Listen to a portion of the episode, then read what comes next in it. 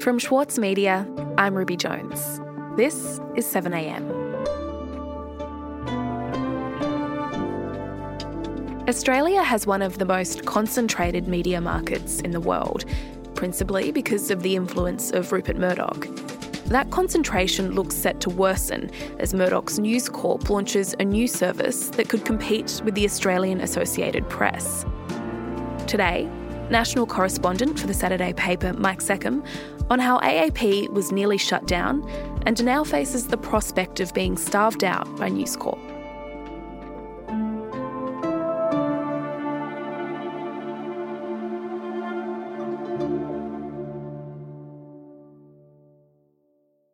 Mike, how would you describe A A P and the role that it plays in the Australian media? Well, it was a keystone species in the Australian media environment. You know, this unique life form that holds the whole system together and upon which, you know, many others, particularly small ones, they rely on it. It supplies some four hundred different media outlets. That's newspapers, websites, radio stations around the country. More than half of those are in rural and regional Australia, and many are very small. But, you know, some of the big organisations also use A A P, you know, the A B C, S B S, Guardian Australia, The Daily Mail. So um, it's a big deal. It's been around a long time. It covers all manner of subjects, from courts to sport to politics to grain plantings, and it might not be doing so for much longer. You know, it's facing both financial and political challenges at the moment. And, and the big irony here is that um, the biggest threat to A A P's continued survival comes from the, the son of its founder, and that's that's Rupert Murdoch. Right, okay. So tell me about the first threat that A A P encountered back in March. In March, on March third to be precise, the company announced that it was it was shutting up shop. The closure of A A P is imminent. That's Australian Associated Press. I'm joined. The eighty-five-year-old service suffered a significant loss after major media outlets Nine and News Corp severed ties. A A P Chief Executive Bruce Davidson. Yeah, look, it is my, uh, as C E O of A A P, my sad duty to announce the closure of Australian Associated Press today. Uh, the Newswire will cease uh, at the end of June. Too many of our customers are now not wanting to pay for our content. Too many of our customers are, uh, I guess, relying on what is on Google, what is uh, what is out there on Facebook in terms of their content generation and their content uh, supply. The current reality is that A A P, like almost all media players in Australia, has been struggling financially for, for a long time, and for largely the same reason, you know, which is the global tech giants, Google and Facebook in particular, are sucking away the lifeblood of traditional media. But there were other factors involved here as well. Privately, another reason was given by A A P's chairman, Campbell Reid, who uh, is also a senior executive at News Corp. You know, he's a former editor of The Australian and The Daily Telegraph, and he's currently the group executive for corporate affairs, policy and government relations. And he told A A P staff down in Melbourne that News Corp and the Nine Media, who are the two big owners of A A P, were, quote, tired of subsidising a service used by their competitors. Reid also said that News Corp would now develop its own breaking news service to supply its own outlets around the country and would no longer, you know, obviously need A A P, which was shutting down. And uh, the former Fairfax, which is now Nine, is uh, is expected to do something similar. So, you know, their expectation was that A A P would shut down and they would develop their own in-house equivalent that would supply their various outlets. Mm, okay, so this was as much about corporate politics as a decline in advertising revenue. So what happened next? Well, six weeks later, the executive who was in charge of setting up the new News Corp service, a bloke by the name of Mel Mansell, uh, gave an interview to The Australian uh, in which he um, expanded a bit on, on the plan. He said the new operation, which was going to be called the N C A Newswire, be an independent unit within the company, which is important to remember. But the more important thing, too, was that he said that the content would not only be made available to News Corp itself, to its internal mastheads, but would be available, quote, as required to clients outside our business, which is to say that, you know, six weeks after they announced they were getting out of A A P because it was no longer financially viable, News Corp was planning to get back into the wire service business, wholesaling it and, and replicating A A P services. So this, I've got to say, further fuelled widespread suspicion that, that the real agenda behind the plan to shut down A A P was about damaging smaller competitors. Mm. And as things transpired, though, the corporate owners of A A P didn't actually succeed in shutting it down because it was then bought by this consortium of, of philanthropic investors. Yeah, that's right. Um, but that only happened after stern warnings from the uh, from the A C C C, the Competition and Consumer Commission, that that if the if the previous owners attempted to block any sale, you know, if there was a willing buyer, they they were required to sell it, and that if they didn't, that would raise concerns, as uh, as the A C C C said, under competition law. So a deal was done, and the terms of that deal included a six-month non-compete clause, which means, of course, that, that News Corp cannot begin marketing the content of its A A P alternative, you know, to other media outlets for that six months. But, um, of course, A A P in the meantime is bleeding cash. And, you know, I spoke to um, A A P C E O Emma Cowdroy, who just was very frank about it, said th- that this was the worst advertising market, in fact, the worst period for the media industry that she'd seen in her twenty years at, at A A P. I recall writing contracts for three years and I'm now writing them for three months. So that is that is a, a fact. And so, you know, on top of that, of course, the, the two biggest players, News Corp and, and Nine, are no longer going to be using A A P. And, and a lot of other organisations are either not re-signing or signing very short-term contracts because, you know, they're, they're uncertain about their own future revenues. We have a number of contracts that are very short term, and that is concerning to, to anyone when those are, you know, when those contracts are what you're basing your revenue on. So, you know, a, a lot of people too are going to be waiting to see how things play out, you know, between A A P and the potential News Corp alternative once that non-compete expires in six months. Essentially, the situation is for now, A A P is being kept alive by its philanthropic donors and and contributors to a crowdfunding campaign, which it, which began this week. Um, and um, it's it's being broadly viewed, I guess you'd say, as, as kind of a public service as much as a media company. You know, it's, it's a bit like the A B C. Independent, has no corporate owners, isn't beholden to advertisers. And, and then, of course, there's one other similarity too, which is that the Morrison government doesn't seem to have much interest in supporting it. We'll be back after this.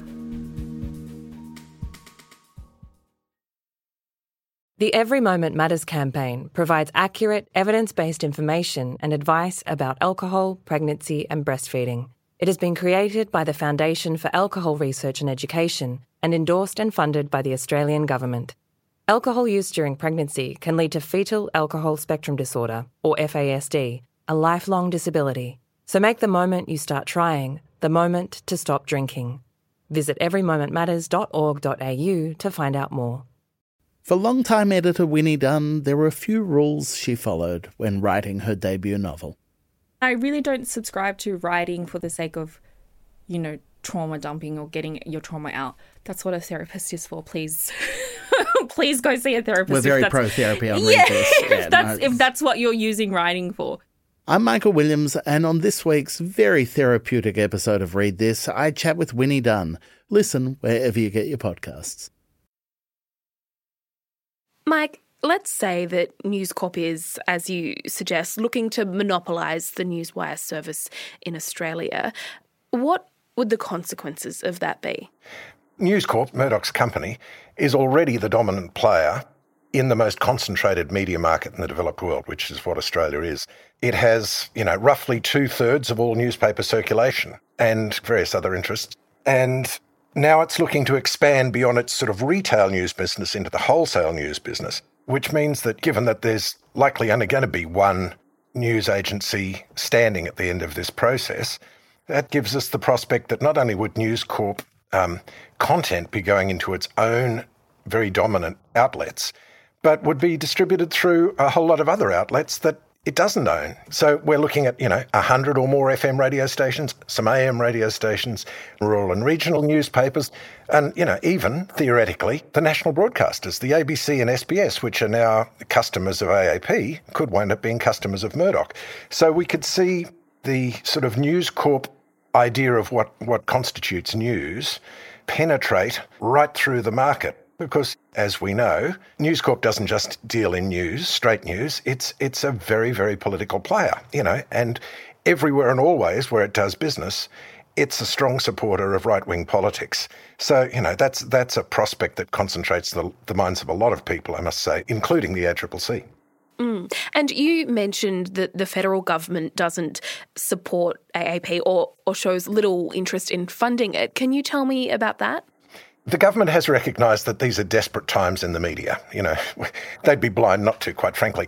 But earlier this year, they offered fifty million dollars pot of money of, of grants that media organisations could apply for. It was called the Public Interest News Gathering Scheme, PING. So applications for PING opened on May seventh and they closed roughly three weeks later on May twenty-ninth.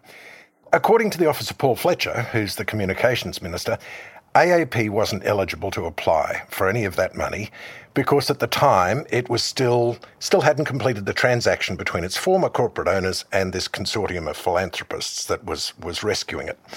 So that was Fletcher's story, that they weren't allowed to apply because they were ineligible at the time.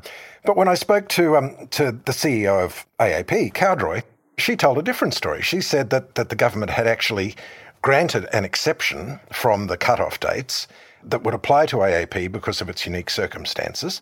We were told an exception would be made, so we applied on the seventh of July and we've followed up numerous times and, yeah, we've not we've not heard anything. So I thought I'd ask about this, so I sent off some questions to Fletcher's office and got a written reply back saying, and I'm quoting, A A P, like other news business, is facing challenging times, plays an important role in supporting public interest journalism in Australia, and the minister would, quote, continue to engage with A A P.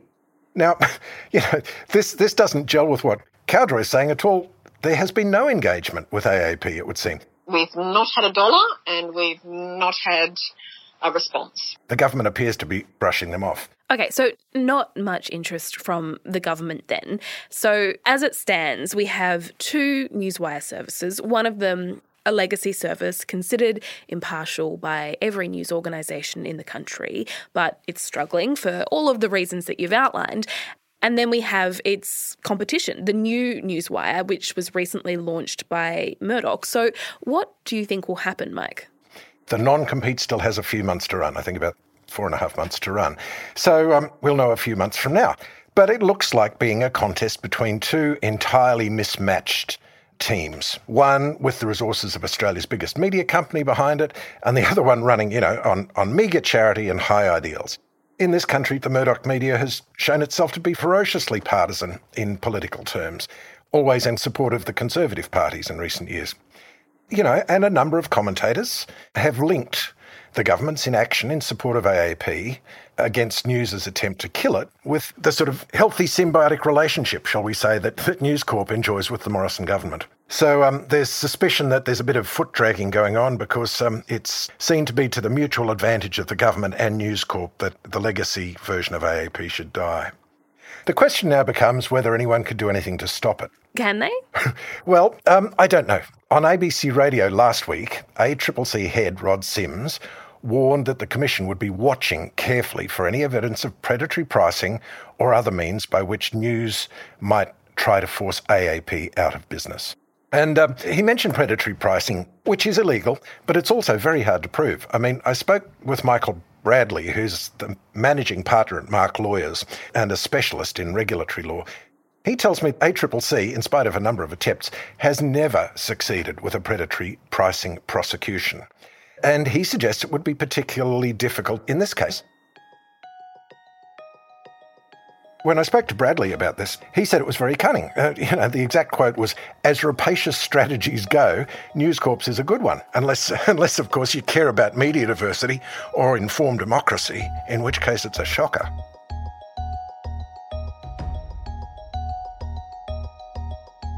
Mike, thank you so much for your time today.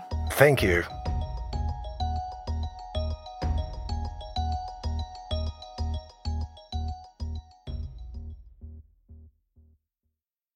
As a seven a.m. listener, you value the story behind the headlines. That's why you should read Post, a free daily newsletter bringing you the top five news stories of the day, summarising each of their key points. Sign up at thesaturdaypaper.com.au slash newsletters.